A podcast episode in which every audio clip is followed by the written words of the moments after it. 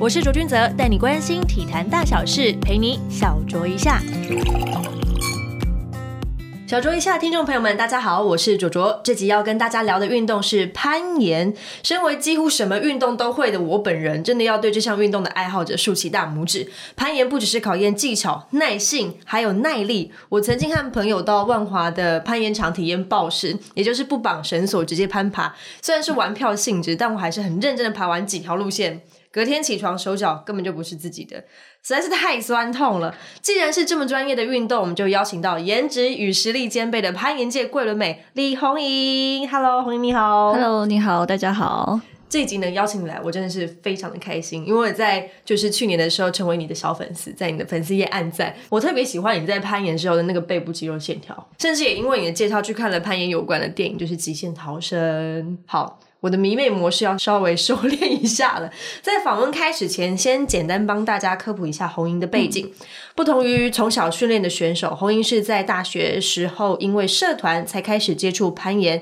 至今已经有近十六年的攀岩资历，曾经获得二零零九年世界运动会运动攀登速度项目第四名，更是去年雅加达巨港亚运台湾唯一的运动攀登选手，获得攀登综合赛的第六名，目前正为了二零二零的东京奥运的资格努力。哇，在攀岩之前，我在以前的报道里也发现你过去是一个跆拳道选手，甚至是奥运金牌得主朱慕炎的学妹。攀岩跟跆拳道这两个完全没有相干的运动，怎么会做这样的选择跟这么大的转变呢？应该说当时、呃、我是在国高中的时候接触跆拳道运动，然后也有参加跆拳道的比赛、嗯、那在比赛的过程中也是蛮开心的，然后其实我更开心的是可以享受在跆拳道的训练过程、嗯、那也是因为有一次在高中即将毕业的时候有一次车祸受伤，然后在这个转机下我没有继续练习了跆拳道几个月。那在大学的时候刚好在社团活动接触到了攀岩这一项运动，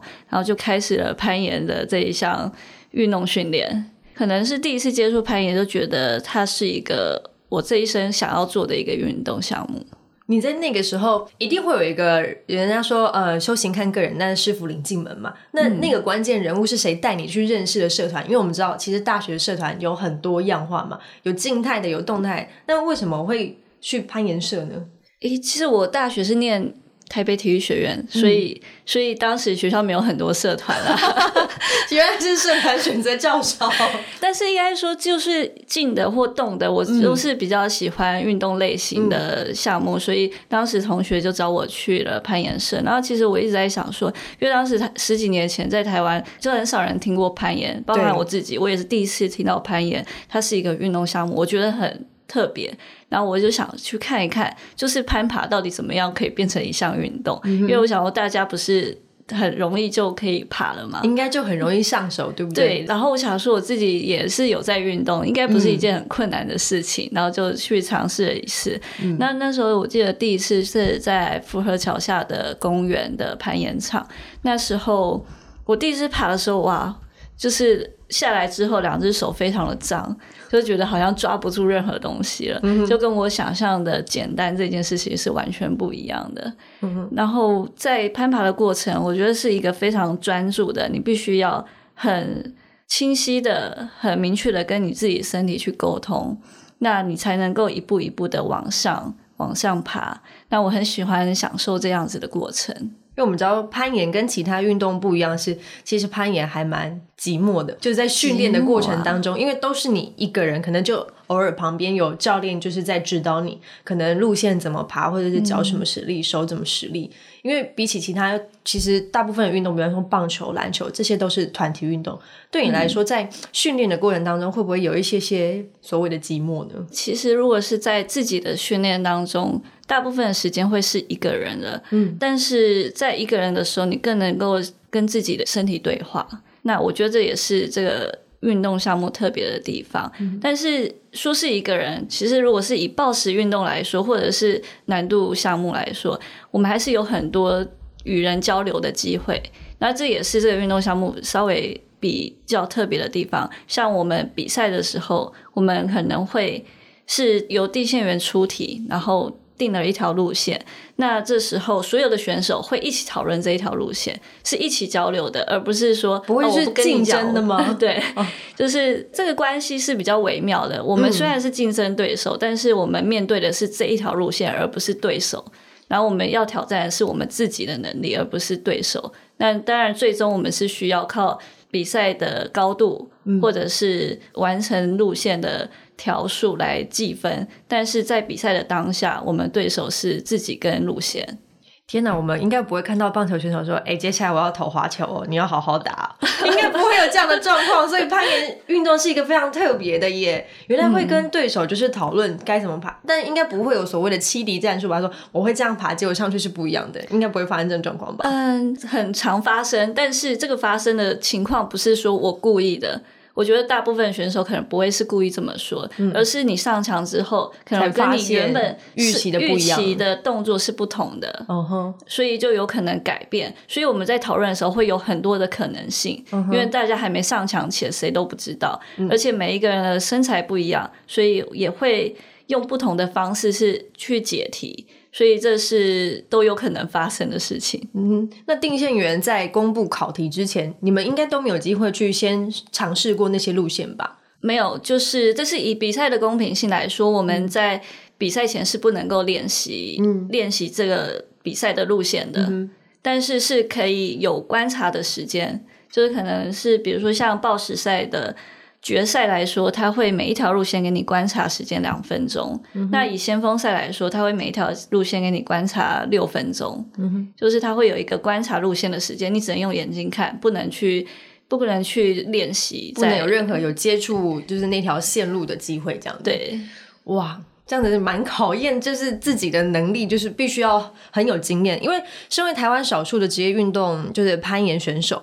你会如何用最浅显易懂的方式向听众解释这项运动以及规则？因为像我们刚刚听到所谓的抱石啦，还有先锋啊，其实都是呃运动攀岩的比赛项目之一，它总共分为三大类嘛，对不对？对，目前运动攀登总共是分为三类，第一类是大家比较容易理解的速度赛，嗯，然后再来是抱石赛，再来是先锋赛。那速度赛就是它会有两条一模一样的赛制、嗯、哼，然后两个选手同时开始攀爬，看谁先到顶端，就是比速度的、嗯、对，然后在最快的人就是赢家、嗯、那抱石的话它会有四条路线，应该说四至五条，资格赛的时候它会有五条、嗯、然后复赛跟决赛的时候是四条路线，然后就会比谁完成的路线条数越多，比如说四条完成的人就是成绩就是高于三条完成的人、嗯、那在难度的话就是看谁爬的高度越高，他就是成绩越好这样子。所以他的一场比赛的时间大概会抓在几分钟以内呢？在抱石的项目，以抱石来说，每一条路线资格赛会有五分钟、嗯、复赛也有五分钟，然后决赛的话是四分钟。在难度来说的话，是一条路线最多就是六分钟，超过六分钟的话就是必须换一条吗？呃，没有换一条，就只有一次机会，就只有一次机会。对，就是你超过六分钟就必须下来了。好，所以在这六分钟以内，你可以就是不断的去尝试，甚至是再掉下来然后再试一次。啊，不是的，只有一次机会，你掉下来就没有了，掉下来就没有了，这难度也太高了。在难度赛的话，我觉得更考验的是心理的素质，因为它只有一次的机会。嗯，就是你一条路线它可能有五十个动作，但是就是一直从地面开始往上爬，那这个过程中它会设计很多很多的难关、嗯、但是如果你可能在第三米的时候你就遇到了一个难关，然后你没过去，你的成绩就可能就落在很后面，所以它是相当考验你的判断能力的，就只有一次的尝试机会。好可怕的比赛哦！其他比赛你看，像棒球、像篮球，你都有一场可能有出手个好几次，然后棒球可能有每一场打者有四次的打击机会。攀岩，你站上去，你思考一下，然后你有六分钟的完成时间，掉下就没了耶！哎、但心理素质要很强大哎。呃，应该是说不一样的心理素质啊、嗯。如果你在上去之前，你会跟自己讲什么样的对话，然后才开始这条路线的攀爬？会做自己什么心灵打气之类的、嗯、因为其实我在三个项目来说，先锋赛是我比较弱的项目、嗯、应该说就是在心理层面上它是比较弱的。我因为每一次你就会非常的紧张，因为但是你一旦紧张你的肌肉收紧了，反而更就会很僵硬，对不对？对，你会肢体就会变僵硬，你就可能会没有办法发挥出你平时的表现、嗯、那每一次上场前我都告诉自己不要想太多，听自己的声音就对了。uh-huh. 那跟攀岩比赛跟其他比赛比较起来，攀岩比赛会是比较观众会是比较冷静的吗、嗯、还是比较热情？因为我有看过你去参加那个 Roast up， 对对对对对对、啊，那是还蛮疯狂的啊。对，其实是要看在哪个地方比赛、嗯、因为每一个地方的文化都不太一样、嗯、可能在欧洲美洲可能就是观众都是会比较嗨一点，就很热情很疯狂的、uh-huh. 那尤其是可能是暴食赛，它可能就是可以更更热情一点，但是因为难度赛有时候选手他需要稍微呃，如果观众过于任性，声音过于大，可能也是会被影响，当然这是选手要自己去调整的事情啦、uh-huh. 但是在暴食赛来说可能会比较嗨一点，气氛上来说，可能如果说观众在旁边给你一些鼓噪或是鼓舞的话，会不会对你来说是更有力量的？会，我觉得对大部分选手来说应该是会有正面的影响的。那你在比赛期间，你在比暴食赛的时候，有没有听过观众给你什么样的呃呼喊，然后让你觉得哇全身力量都来了，然后就可以继续往上？有没有这样的经验？嗯，有啊，就是应该是说当你觉得很累的时候，但是时间可能剩下二三十秒，你可能只剩下最后一次尝试机会。嗯，那这时候你要选择你要继续挑战这条路线，或者是你要保留体力到下一条路线。那当观众给你一些鼓励的时候，你会觉得哎，自己身体充满了力量。从观众台那边就是注射了一些可能肾脏腺素之类的给你，对对对，这样。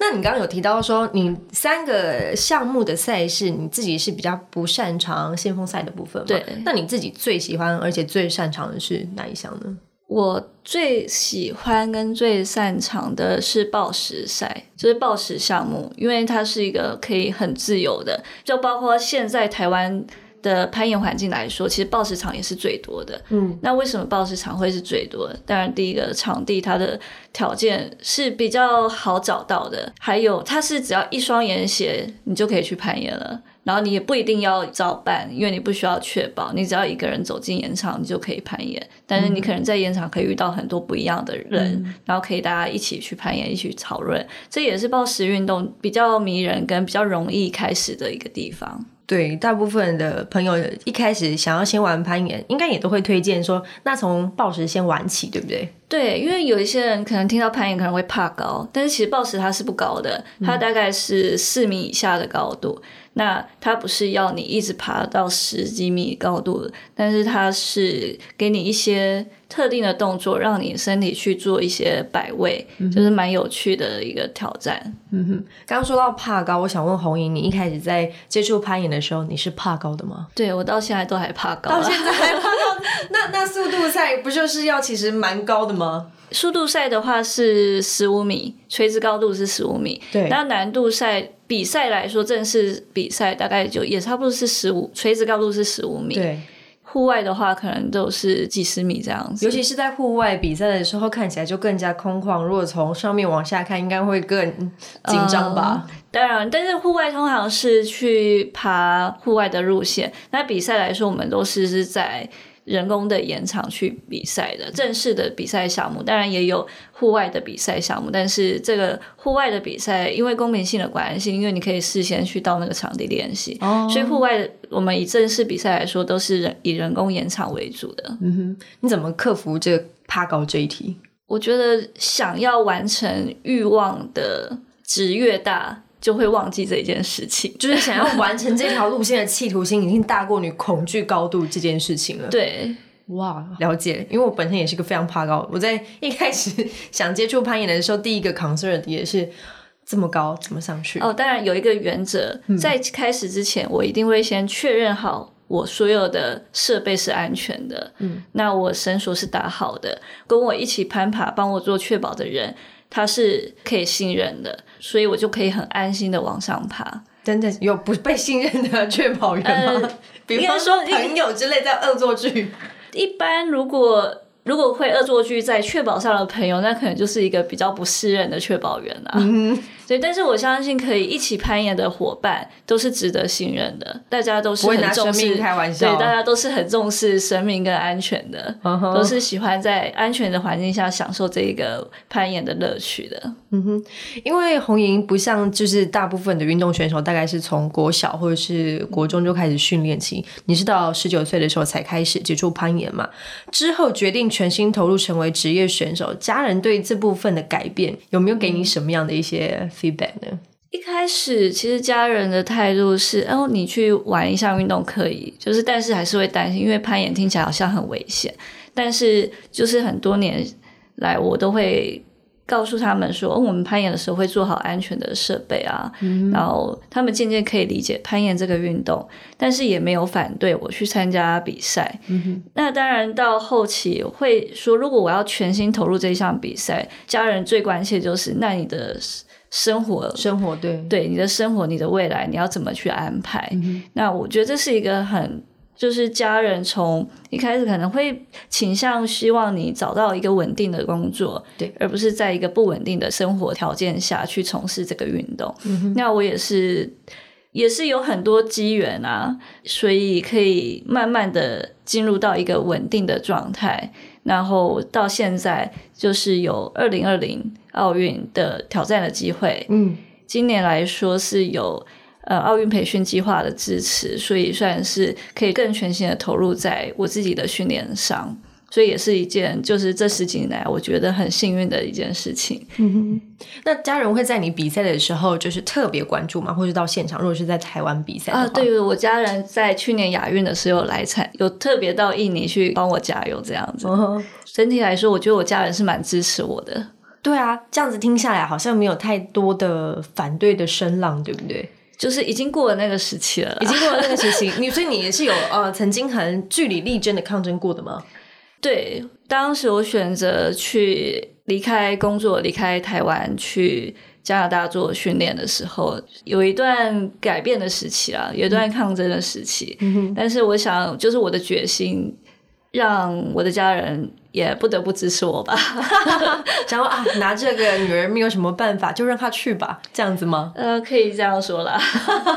那你自己投入这项运动已经有十几年的时间了嘛、嗯、在这过程当中有没有遇过就是你自己觉得是对你来说是一个蛮挫折的事情？因为我知道过去你可能因为落实的关系然后有一些受伤的情况，这对你来说是挫折吗？嗯，可以说是一个很大的挫折，没有错。因为当我当时是已经准备了很多年，准备是呃各个状态都准备到巅峰的情况下、嗯、然后也准备好要去世界杯挑战世界的舞台这样子、嗯、那我也花了很多时间准备，一直以来这就是我的梦想。然后当时意外受伤之后，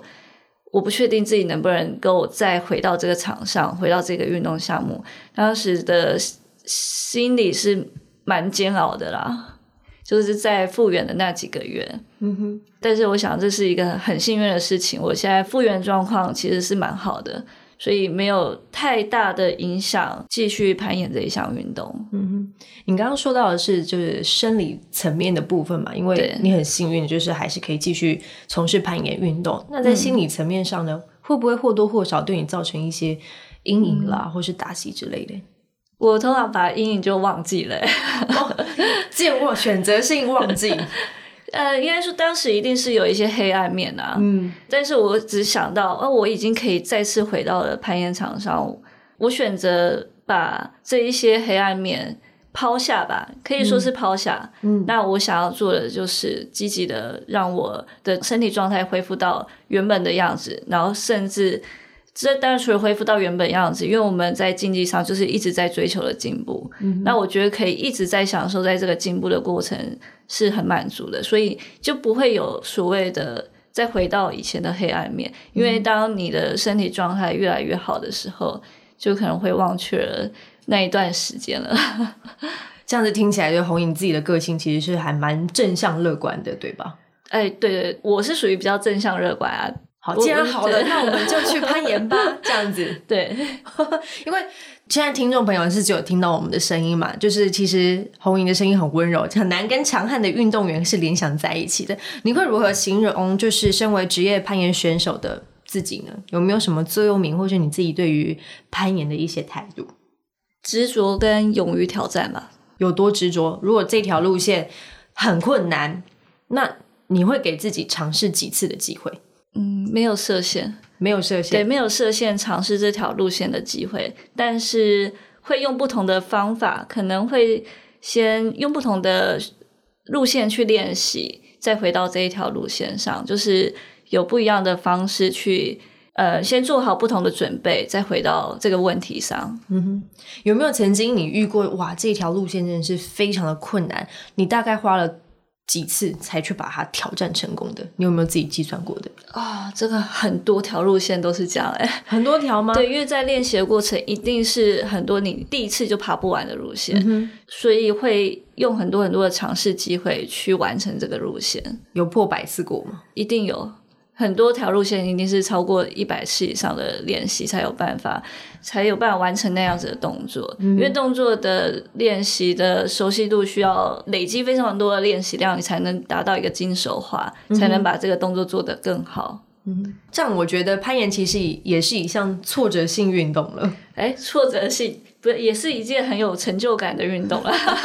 果然是很正面思考哎、欸，红颖，因为我会觉得说，如果我就这样一次一次又这样掉下来，像我之前自己去尝试，我大概掉个五次吧，我试过五次，我说先让我休息个五分钟，我来想想待会怎么上去。当然休息是很重要的啊，嗯，但你不一定是急着在今天爬完，嗯、即即使这条路线我今天试了十次、二十次没有办法爬完，但是我今天这十次、二十次的练习都是累积我的能量跟能力，让我下一次可以去完成它。嗯哼，所以这是练习很重要的，呃，为什么练习很重要的原因。那攀岩在台湾，就像你刚开始接触的时候，其实是相对冷门，到现在其实也是没有非常的热门，像大家很常关注那些棒篮球的运动等等。嗯、那你可以简述一下我们目前国际上的攀岩运动的发展是如何的吗？攀岩运动最早是从欧洲起源的，那一直在欧洲就是已经是发展历史蛮悠久的。那再来就是美国对于户外运动也算是蛮盛行的，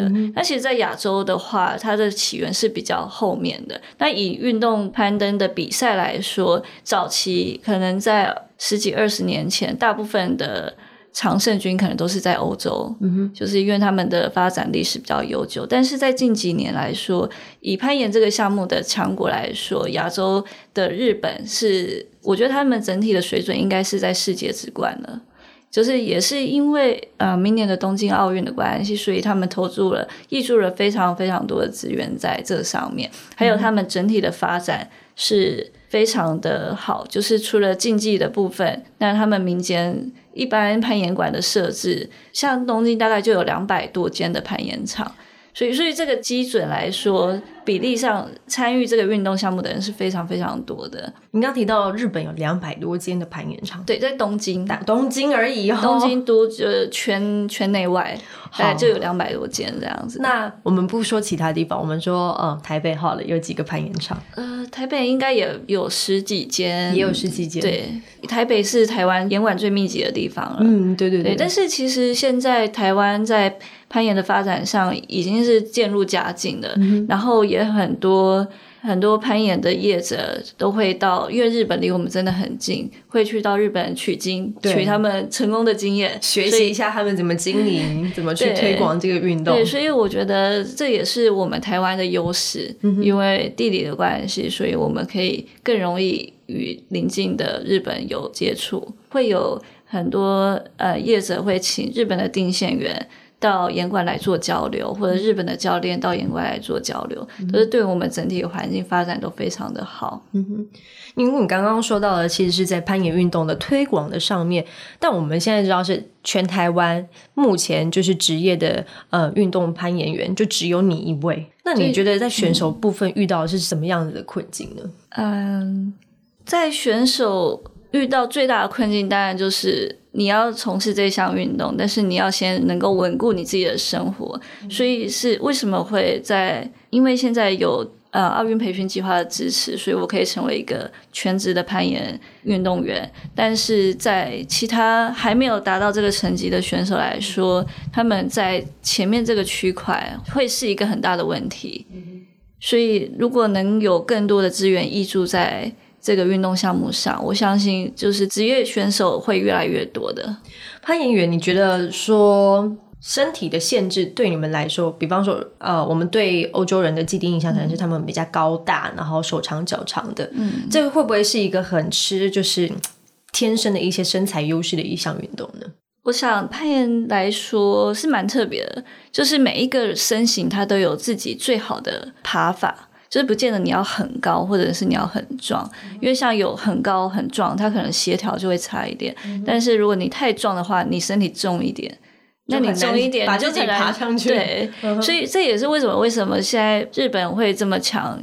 因为他们是走灵巧路线，而不是走像欧美系列，他们是走比较壮的，所以所以像台湾人身材跟日本人身材是蛮相近的，所以我觉得这也是我们从事这一项运动的一个很大的优势。嗯哼，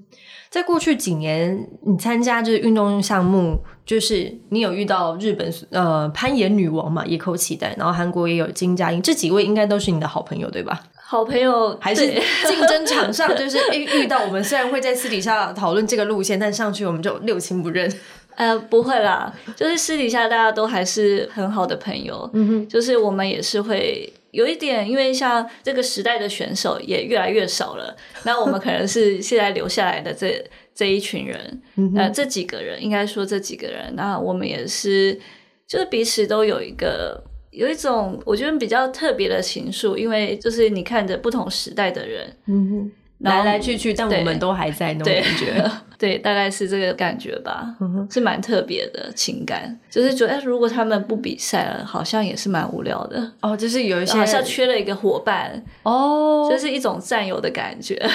虽然说是来自不同的国家，但是如果这个比赛有他们的出现的话，你会觉得安心吗？会啊，就会很开心啦，啊。那在运动攀登是明年我们东京奥运是首次成为运动的正式项目，你自己对这个成为正式运动项目这件事情，你一开始在得知的时候是心里面是什么样的想法呢？运动攀登成为奥运的正式项目的条件下，它是三项综合的，就是它综合了先锋、抱石跟速度。那因为其实这个三个项目，当然我里面最喜欢的还有最主要的项目是抱石，但是在先锋跟速度来说，应该说我其实都是很喜欢的，只要是攀爬的形式对我来说都是蛮我蛮喜爱的，嗯，那所以一开始得知诶他进入了奥运之后，我想到的是这是一个很大的挑战，因为你要三个项目同时一起练习，我觉得蛮有趣的，都要很平均的会，对，都要花更多的时间，还有你的身体要做更好的协调，你才有办法把这三个项目都表现得好，嗯，那我觉得这是一个很大的挑战，就蛮兴奋的啦。果然是喜欢挑战，你真的非常有运动员的这些特质。那从事攀岩运动，你觉得自己需要哪些，不管是个性上啊、身材条件上啊等等的，或者是年龄上面的需求，你自己对于就是攀岩运动有什么样的见解呢？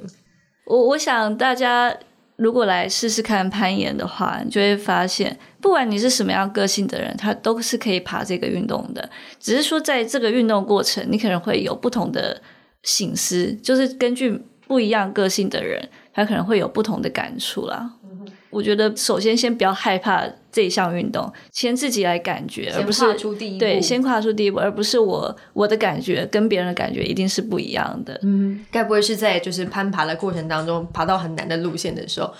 就会停下来想说我的人生还要继续往前，我不往前的话我就停在这了，好吗？就开始往前。会有这样的想法吗？也会吧，也会吧，有点像人生的缩影啊。天哪，原来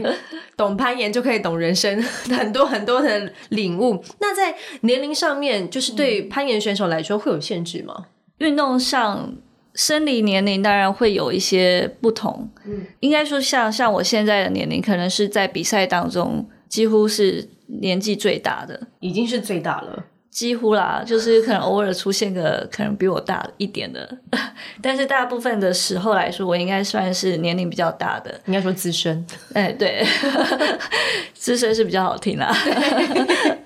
我觉得不一样是，就是这不在于我年纪多大，而是在于我能不能够再进步。我我想追求的是这个进步的感觉，而不是说我年龄年龄大了我就不能做这项运动、嗯、但是在竞技上当然是会有一些生理条件的限制，但是我相信在可能像在我去欧洲训练的时候，我在日本训练的时候，一般我都会遇到很多老人家在攀岩、嗯、所以这项运动它其实是老少咸宜的运动，从很小的小朋友到年纪大的老人家，他都是可以从事这一项运动。但以竞技来说当然是会有一个生理条件的限制、嗯、但是以我自己的生理条件来说，我觉得我是可以再进步的，所以我想要再去追求更高境界的突破，所以我一直持续在现在的竞技比赛当中。嗯哼，你有没有想过自己可以攀岩到几岁？有没有想过这个问题、嗯、攀岩到几岁？我想这是可以爬一辈子的，